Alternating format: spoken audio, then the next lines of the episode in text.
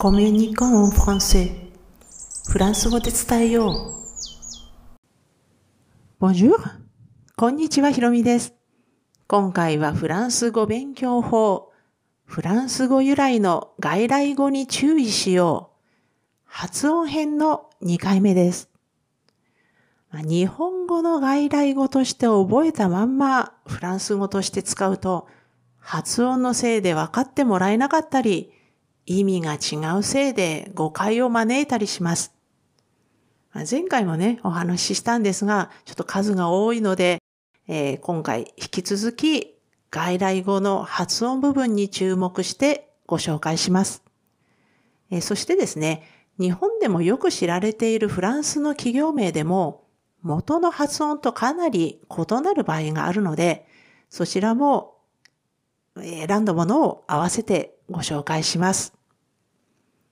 えー、ここからは具体的な単語についてお話していきますが、発音の違いは、あの、日本語で言う R、えー、要はフランス語のエハの音によるものが多いんですけれども、それ以外もあります。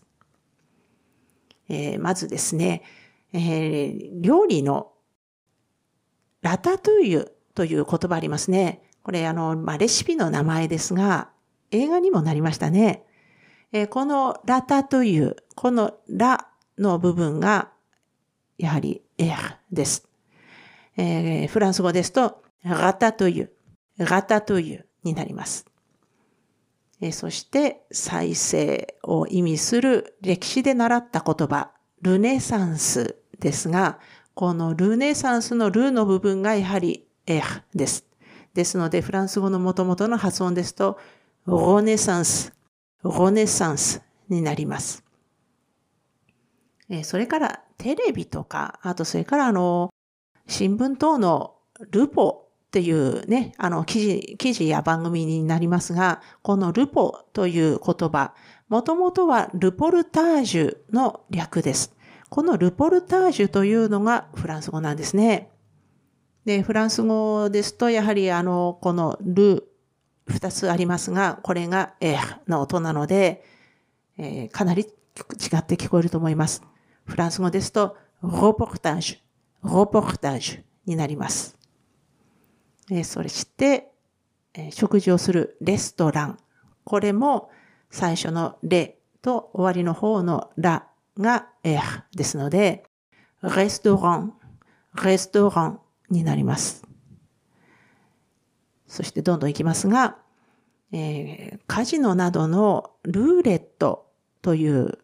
ものがありますが、えー、これが最初のルがエアです。えー、ただしですね、このルーレットに関しては、ルーレットのレの部分は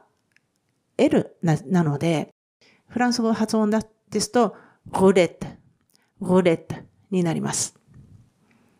えそしてですね、あの、影を意味するシルエット。えこれは、あの、まあ、えはないんですが、ちょっと違って聞こえると思います。えー、シルエットをフランス語にすると、シルエット、シルエットになります。えそしてですね、食材の名前になりますが、トリュフ、この香りのいい食材、トリュフですが、これもリュのところがエアですので、フランス語で発音すると、トリュフ、トリュフになります。えー、では、ここからですね、フランスのえまあ、有名な企業名、日本にも進出しているような有名な企業名についてお話していきます。えー、まずですね、まあちょっとこれあの、アーベセ順になってるんですが、まああの、最初、えー、エールフランス、航空会社のエールフランスですが、これ、やはりあの、エールのルのところ、もち、あとそれからフランスのラ、もちろんあの、エーですので、えー、フランス語ですと、エアフランス、エアフランスになります。そしてですね、あの、航空機の製造元のエアバスですが、これ、あの、もちろんこのエアのところのエアがありますが、えバスもバスとは発音されないんですよね。えー、フランス語ですと、エクビス、エクビスになります。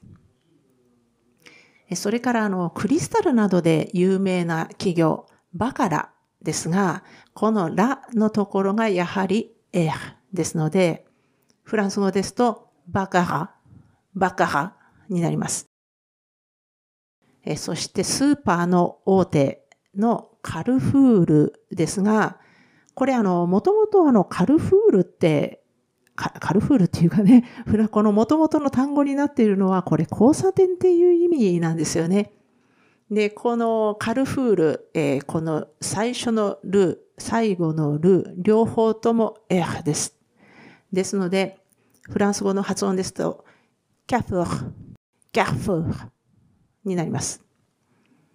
えー、そしてですね、ディオールと言いますが、クリスチャン・ディオールという人の名前ですよね。もともとね。えー、これ、あの、クリスチャンのリ、えー、それから最後のディオール、ディオールのル、両方ともエアです。ですので、これをフランス語で発音すると、クリスチャンディオール、クリスチャンディオールになります。そして、車のシトロエンですが、このロのところがもちろんエアです。ですので、シトロエンはフランス語での元々の発音ですと、シトエン、シトエンに